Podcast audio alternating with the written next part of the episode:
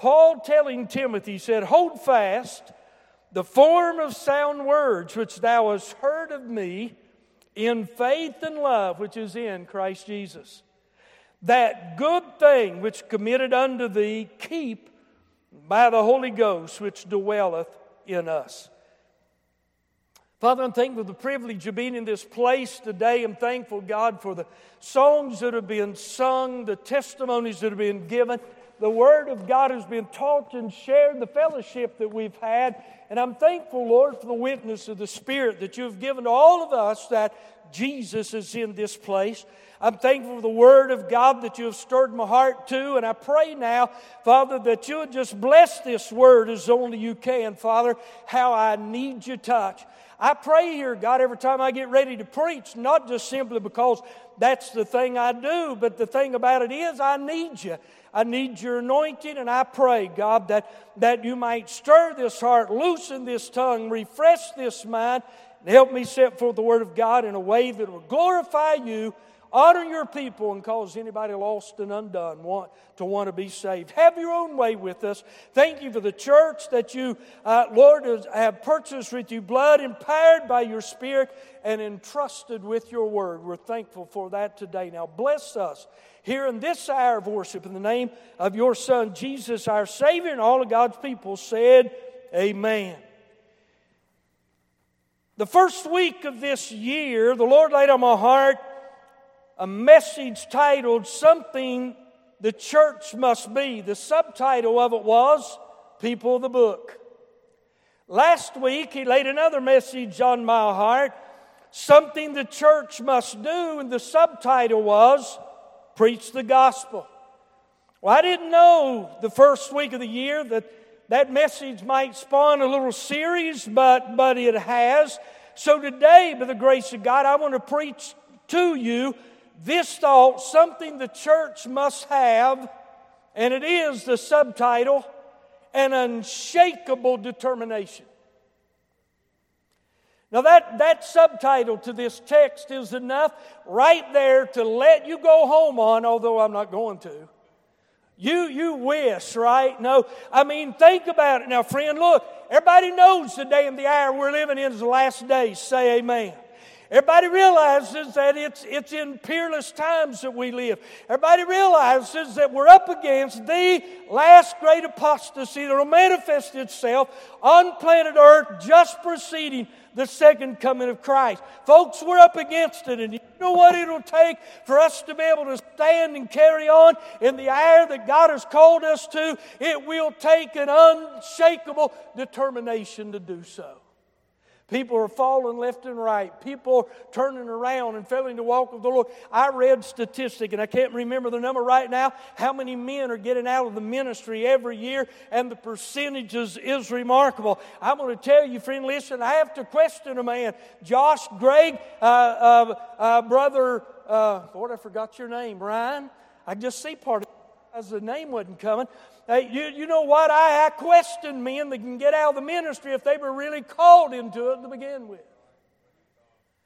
So, you all prayed for me today. The message is going to be very specific. And as I begin this message this morning, I, I, guess the best way that I can do it for me to remind all of us as to what Paul was doing in this second letter that is addressed to a, a, a man by the name of Timothy, a pastor at the church of Ephesus. Now, listen, that he was writing to to both charge and challenge.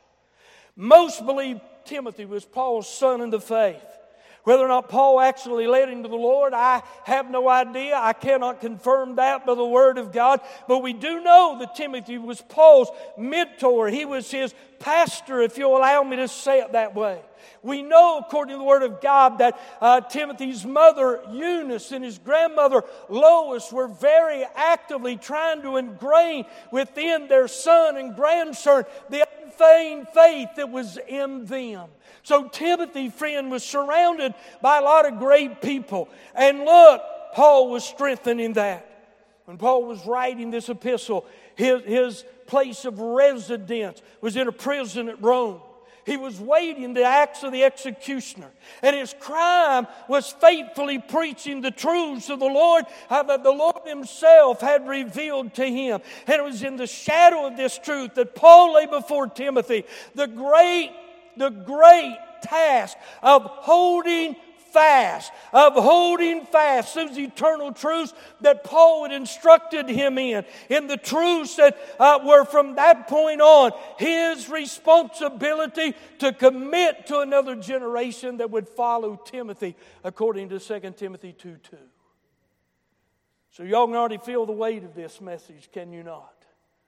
It's an exciting weight. Do you hear me? You, God God, how many, is, how many in here are saved say amen? Well, God thinks enough of you to entrust you with His message for this age, to this generation of people. You know what that is? That's a mind blowing thing. I was studying and in devotion yesterday, spent a long time in prayer yesterday morning, this morning, not bragging, I don't pray enough. And I was thinking, Doug, about where your brother come from what kind of a little piece of clay did God choose to declare His gospel? It's overwhelming. I've never been good at anything but failing. I mess up real good. I could do it as good as anybody. I've never excelled on the ball field, never excelled in the classroom. I can do a little bit of everything, but I've never done anything worthwhile. You've never seen me in the who's who. I'd have never gotten voted in my seniors class. I'll tell you this of the most likely one to become a preacher. But God chose me. I mean, it's amazing what God has decided to do. Listen now, to me and you in this generation, what may be the last generation of Christians on planet Earth. And if that doesn't excite something in you, I don't have anything for you today. See, no doubt Timothy was heavy at the thought of the soon departure it was death, but I'll use Paul's term, the departure of this great man of God. But it was yet on this very occasion that God stirred the heart of the Apostle Paul to take the opportunity to charge this man, to challenge this man, and to cheer this weak man's heart, friend, to the great privilege and responsibility that's now his. But wait just a minute. Everybody here in Roxalana today, everybody looking on, everybody listening in, may I submit to you, it is now our responsibility. That ought to be enough to make somebody want to shout and take a lap. We, listen, God is called, listen, folks, everybody in here is temporary. Our soul is eternal now, so take, take, take, take lightly what I'm saying. I, I mean, we know days and minutes and months and weeks and seconds and moments and all of that. We, we know things on short term basis, right? I mean, we live, we die, we know. But hey, God has called us to be partakers with something that is eternal. That's just amazing. That, that to me is amazing. You know what we need to do? We must heed and accept the challenge Paul put before Timothy. And listen now. Everybody listening right now. Say amen. All right, you obligated yourself when you said amen. We must make it our responsibility personally today. Nobody is exempt in this message. If you come by me and say, Preacher, you preaching to me, I'll say I am. If you come by me and say, Preacher, you preaching at me, I'll say I am. It's for all of us. Hey, listen, I'm going to get in your stuff a little bit. I'm going to ask you again, everybody in here saved, say amen. There's not a one of you that just said amen that cannot step there, walk up with the Lord just a little bit. Can't go up a little bit higher. Can't go deeper in His Word. Can't get closer. Can't do more. Be more, become more. The only thing's keeping you from it is your old lazy self. Now, preacher, if you knew what happened to me April the 23rd, 1973, get over it and get going. You've already wasted too many time, too much time. Lord God, if I'd quit every time somebody hurt me, well, I'd never started. My favorite, my favorite criticism, and I'll move on because I've got a lot to say. When the church was having all that trouble over home, that, that split, woman come by me, and you know, you know how you know how these holier than you are. Preacher, I'm praying for you. I said, Well, good. She said that you'll become a good preacher. and then she said, and then she said, because you're, you're, you're, said, but you are a model. And I thought, man, that's not bad. She cut me and then helped me. I went home and looked up the word model. It means a small scale, the real thing. Wasn't a compliment. You hear me? Wasn't a compliment. You see, the enemies of God and His Word are many. They're raging as angrily as ever before. And listen now, got bolded in uppercase letters. It's imperative that we take the charge we find here, given by Paul to Timothy, as seriously as Timothy took it in that day. Well, look, we're, we're on a battleground in America. We're not on a playground. You know, you know what's wrong with Americans too much? They worship their work. They play at their worship. And there's something else, and I can't remember the third one. But that, that's good enough. They worship their work and play at their worship. I mean, a lot of times, not everybody, but some people without a doubt do that now. Listen to the Apostles Paul's charge again in these verses. I'm going to highlight just there's three things I want us to remember. The Holy Spirit has highlighted in my heart. Listen what he said in verse 13. Hold fast the form of sound words which thou hast heard of me. Look what he said in verse 14. There are two things there. He said, Keep. Now, how do we do it? By the Holy Ghost. I'm glad today, friend, listen, that God has given us the how to. Look, He said, Hold forth form of sound words. You know what that means? God, through Paul, has given to Timothy, and hence to me and you, a pattern of what a church should be, a pattern of what a preacher should preach, and a pattern of what God's people should do. Do you know what a pattern is? It is a plan whereby you build, you follow it. God didn't call us to change the pattern, He called us to proclaim it.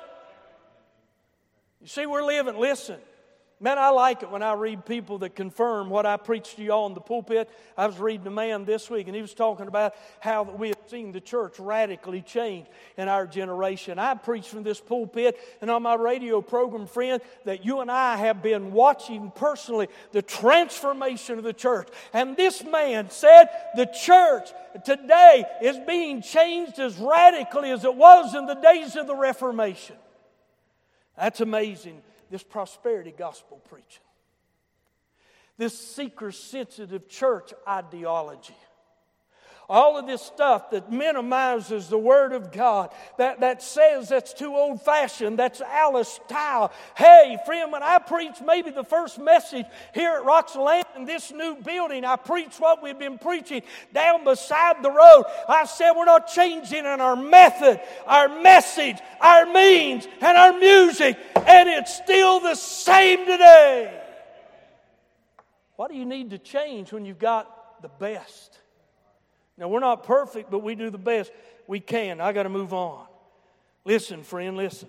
Let me get a drink. I'm about to croak. If we aren't careful, Philip, like what you said, as we look at the world around us, we'll start listening to the words of words being whispered or shouted by the enemy. And if we aren't careful, we find ourselves wondering whether or not we're able to carry out this charge or even if it's worth it. Well, hey, everybody, set up straight. Strengthen yourself. Bless. God, rest assured, without a doubt, it's worth all the effort that we can steal within it. I'd have had more help with that than, than I got. I'm telling you, folks, look, maybe, maybe y'all don't know the battle we're up against. Maybe you think I'm trying to be dramatic. Well, on one part, you are. I want you to get it. I want you to see it. We're sheltered here at Roxalana. Y'all do know that, don't you? We're not the best church in the valley, but we're pretty good. God's here. The Word of God is preached. We love the Lord. We're old fashioned. We're biblical. We're Christ centered, but it's not like that everywhere. And guess what? People don't like us because we're not what they are. Now, we want other people, friend, bless God, to get the right. Now, look. There's no doubt that it's worth the effort, having an unshakable determination. You see, you know how we strengthen our faith to do that? We look like uh, Paul said in the book of Hebrews 12 and 1, we look into the author and the finisher of our faith. We listen to the Spirit of God that is resident within us, guiding us into all truth. You see, in doing those two things, find all we need to develop that unshakable faith that we need to carry this fight complete all the way to the end. Turn a page with me. Let me read to you as you read with me the testimony of Paul. And, and, and I challenge any of y'all to say, that's not what I want to do. There's not a soul in here that's got a right mind would say, I don't want to do that. Listen to what Paul said when he, he, he was winding this thing down. Listen to what he said in, in verse uh, 6 and 7. For I'm now ready to be offered. The time of my departure is at hand. I've fought a good fight. I've kept the faith. I've finished the course. Henceforth, there is laid up for me a crown of righteousness, which the Lord, the righteous judge, shall give to me, and not to me only, but to all those that love his appearing. Now, tell me, you don't want that for your life. You know what you got to do to get it? You got to do what Paul did, what he encouraged Timothy to do, and what in your heart's a heart you want to do. We've got to have an unshakable determination to take it all the way. See, y'all believe me, but you're still not in it yet. I, I, I make a statement like that, and y'all say, Amen. That'll be somebody saying, Hey, man. I mean, I, I, am not past amen in myself. Hey, folks, look, it's serious. It's dead serious. Some of you may be wondering why I'm saying the things I am. Simply stated, it's because, listen, listen to this statement God gave to me because we're battling for the very soul of the church. And that's true. That startled me when I was writing that. When the Lord put that on, I thought, Lord, man, that's serious. And he said, Yeah, you know, I'm not talking about I didn't hear the Lord's voice. You know I'm talking about. But I heard him through the Spirit of God. Listen, listen. Look at the church, purchased with his blood, in, empowered by his Spirit, entrusted with his word. What other entity has been called to that? What other group of people know the one true God like we know? What other people have been called out of the world unto God? Not the one, friend, but the local the local New Testament church. You say, Preacher, what put you in this frame of preaching this morning? Well, two things. Just knowing what's going on, but I recently read uh, the results of a couple of polls. Now, I want you to get ready. Listen to this.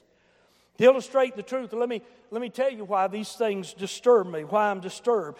Because I've seen some disturbing statistics. The information, first of all, that I'm going to give you this morning comes from the Gallup poll, a survey of Americans. Now, listen to this next phrase who say that they believe the Bible. The survey centered around whether or not the participants actually believe whether or not the Bible is the literal Word of God. And the results testify to the spiritual low state of our nation. And sadly, friend, the survey revealed that certain things are at an all time low. Here they are. Are you ready? The survey conducted in May 2022 found that only 20% of Americans believe the Bible is God's authoritative word. Can I tell y'all something? If the last generations in the last century had left the King James Bible alone, this, this, this percentage, this question would be different. But let me make a clear statement. If there's any doubt in what I believe, this is the unadulterated, pure, clear, inspired, preserved Word of God. I don't need an NIV, a not inspired version. I don't need an ASV, an ESV, a TUV, or a BBB. I don't need a Queen James. I've got the King James Bible. Hey, we're in a mess.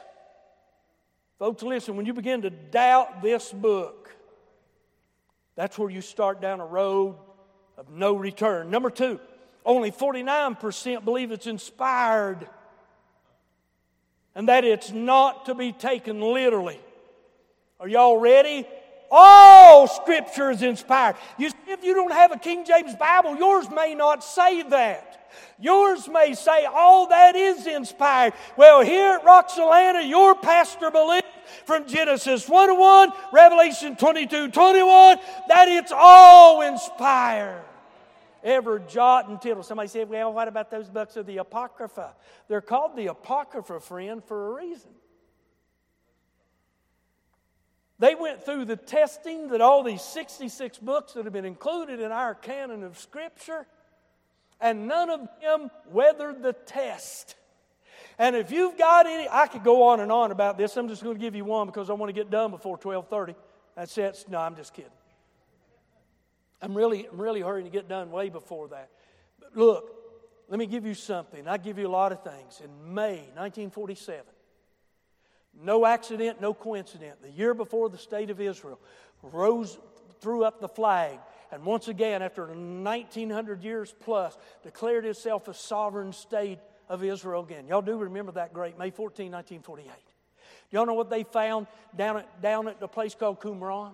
In a cave, uh, an Arab shepherd boy was looking for his sheep. He threw a rock in a cave. He heard a jar break, and you know what he did? He went in there, made one of the greatest archaeological discoveries that, that, that was made, not just in that century, not just at the, but in all time. And you know what they found? They found a copy. Now listen to this, get ready. They found a copy of the book of Isaiah.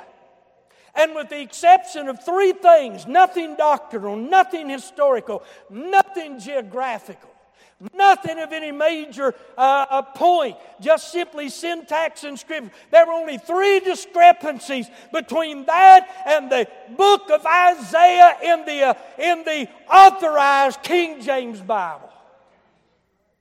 Now, listen. That may not convince you either, but that's way more than enough. For I didn't even need that to believe this is right.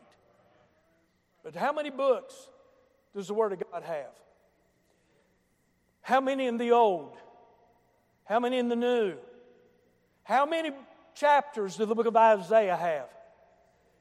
Does it have a natural division within its, in its chapters? At what chapters?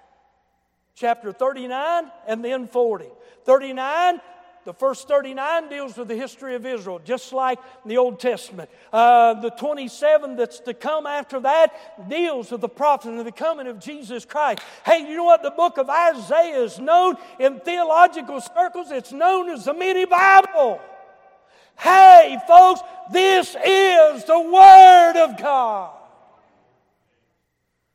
Number three, only 29% believe the Bible is not only 29% believe the Bible is nothing more than a book of ancient fables. God help us. God help us. Other parts of the survey testifies to disturbing negative attitudes towards things. Right now, pull your britches up, like the Bible. But then again, there's y'all not gonna like this. Some of you church attendance. We do business Sunday morning, Sunday night, and Wednesday. And don't tell me you can't clear your calendar to do five days straight in a revival. Problem is, you not you can't, you don't want to. Because you're not spiritually minded enough to do that. Now, see, I'm not here to make you mad, but let me tell you, I'm here to reprove you and rebuke you. And if it makes you mad, that's your problem between you and the Lord. I'm just doing my, my part. Not, not only church attendance, you know what else it goes on to deal with? It goes on to deal with believing both God and the Father and His Son.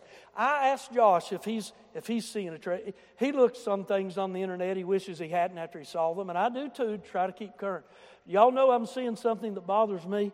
Look, all of us in here that are saved are sons of God. Now, there's been a lie purported by the devil long ago that says we're all children of God. That's a lie birthed out of hell. But when we get saved, we do become the sons of God. And you know what some people are saying? Now that we have become the sons of God, now listen to this, I'm going to move on. They say that Jesus is no longer the only begotten. God help us, folks. You, you talking about blasphemous. You talking about heretical. You talking about exposed declared and happily embraced ignorance. Can't get any more ignorant than that. Let me go on. Now, there's another poll done by a man to the name, uh, a group, George Barna Group. 25,000 teenagers from the ages of 13 to 17 from around the world said this, and these things are disturbing. Just 61% of them believe Jesus was actually crucified. 50%, only 50% believe that he was resurrected. And 44%, just 44% believe that Jesus was God in the flesh. Let me tell the world, those people listening on, maybe some of these took the poll. If Jesus isn't God manifest in the flesh, we have no hope of heaven. We're all bound for hell and lost for a Christless eternity. I don't know about you, but those numbers and thoughts are disturbing. The letter that I received that information in, I have read a dozen times. And every time I read it, God spoke to me and God said, You got to let them know what's going on. So, you know what this church needs? You know what this church needs to have? An unshakable determination in this hour, this moment. We must read and study the Word of God as never before. We must not only read and study the Word of God, but we must live it out in our lives and tell it wherever we can. It's obvious to me that far too many churches, or those who call themselves such, have turned away from studying, preaching, and teaching the form of sound doctrine that Paul told Timothy that he was to hold fast. Y'all know that they're, they're teaching preachers today to tone the message down? To not be offensive, to always stay positive. Can I tell you what? There's no gospel if all you preach is the love of God.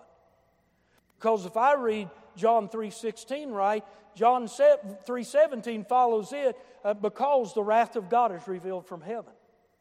You've got to have a God that is balanced. And as sure as God is a God of love, He is a God of wrath. And people, whether they want to know it or not, whether it makes him uncomfortable or not, and ought to get uncomfortable with hear about the wrath of God, it needs to be told. You see, far too many in this age have what Paul said in 2 Timothy 3 5, a form of godliness, but they deny the power thereof.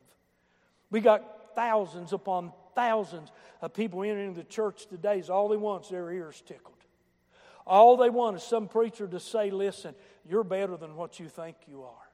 I don't need to convince you you're a sinner. Well, let me tell you something. If anybody's in here lost and undone, you need convinced you're lost.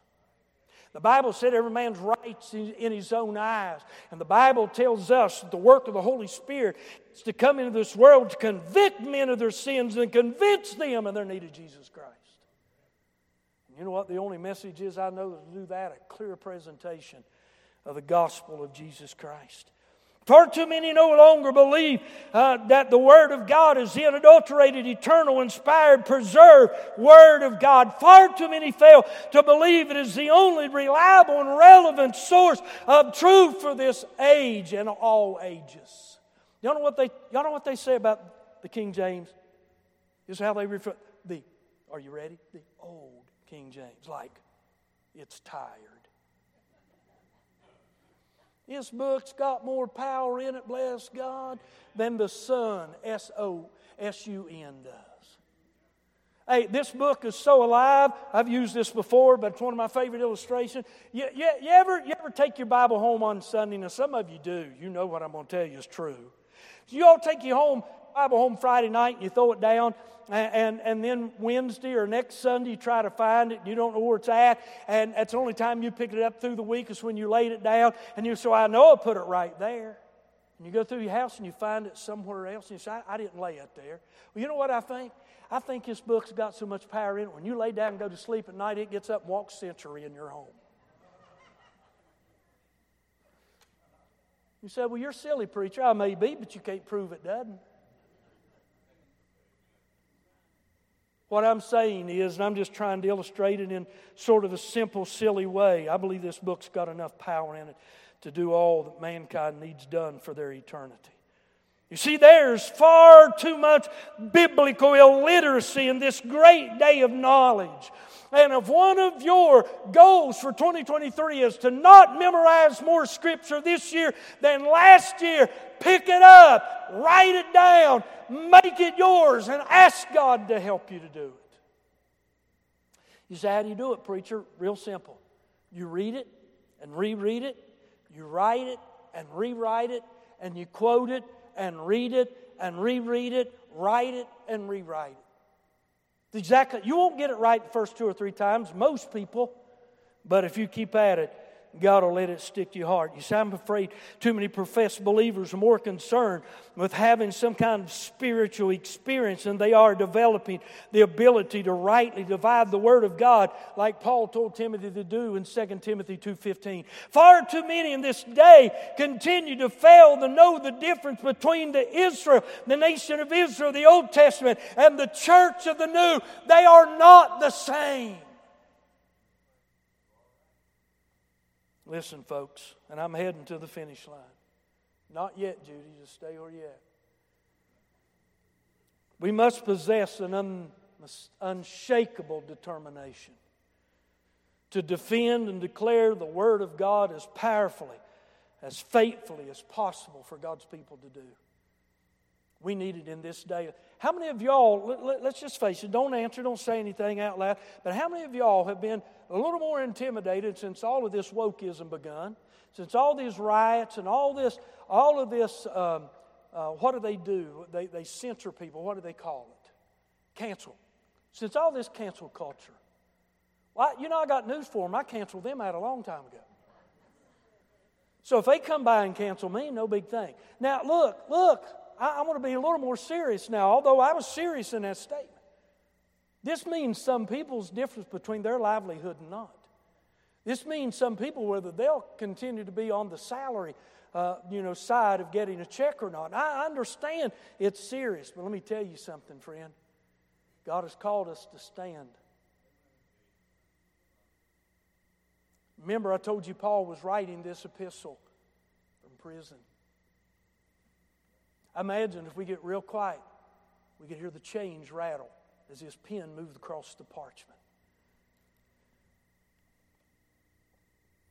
You know what we need to do? We need to make sure, and we try to here at Roxalana, we ought to make sure we do our best to proclaim all the counsel of God, like Paul told the church of Ephesus he did, where Timothy was pastor in Acts 20 27.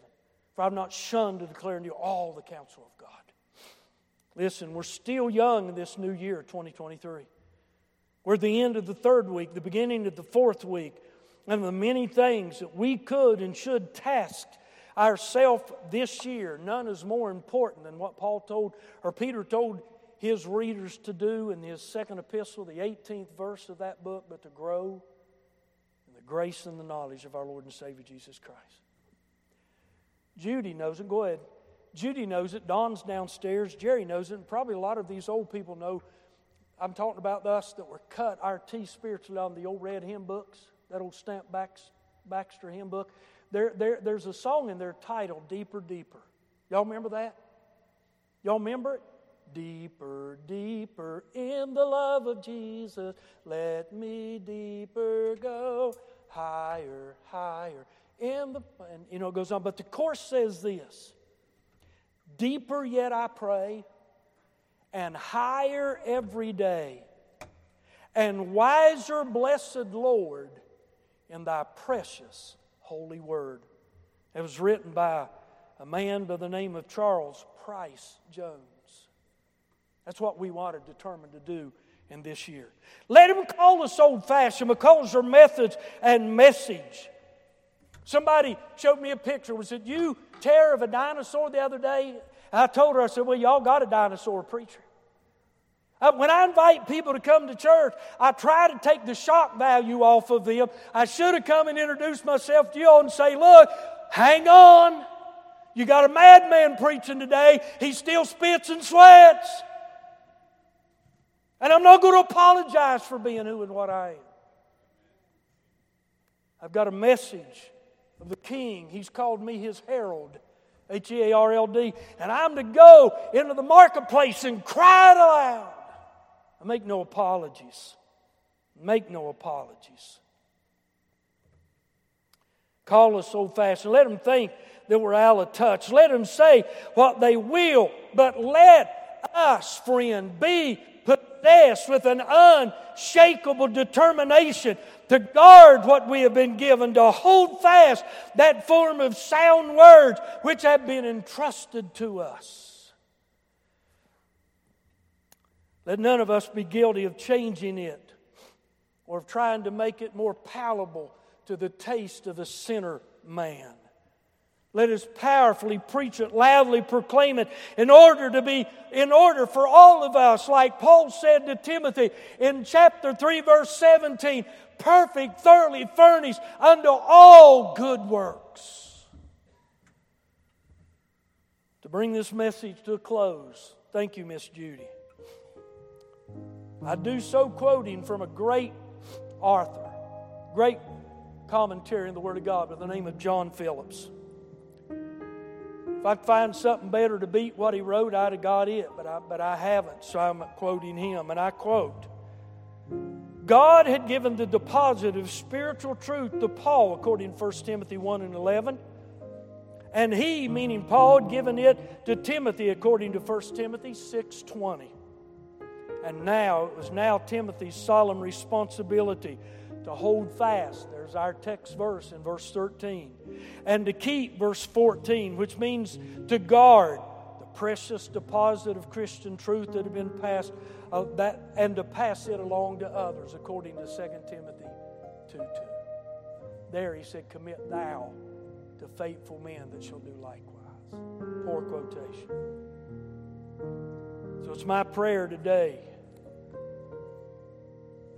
my prayer today, you and I here at Roxalana, you looking on, you listening in, that we, friend, that we take this charge Paul gave to Timothy and decide that we're going to hold fast, that we're going to keep, and we're going to do it by the power of the Holy Ghost that dwells within us. And what this church must be in these last days, we must be people of the book We must preach the gospel. We must have an unshakable determination. Every head bowed, no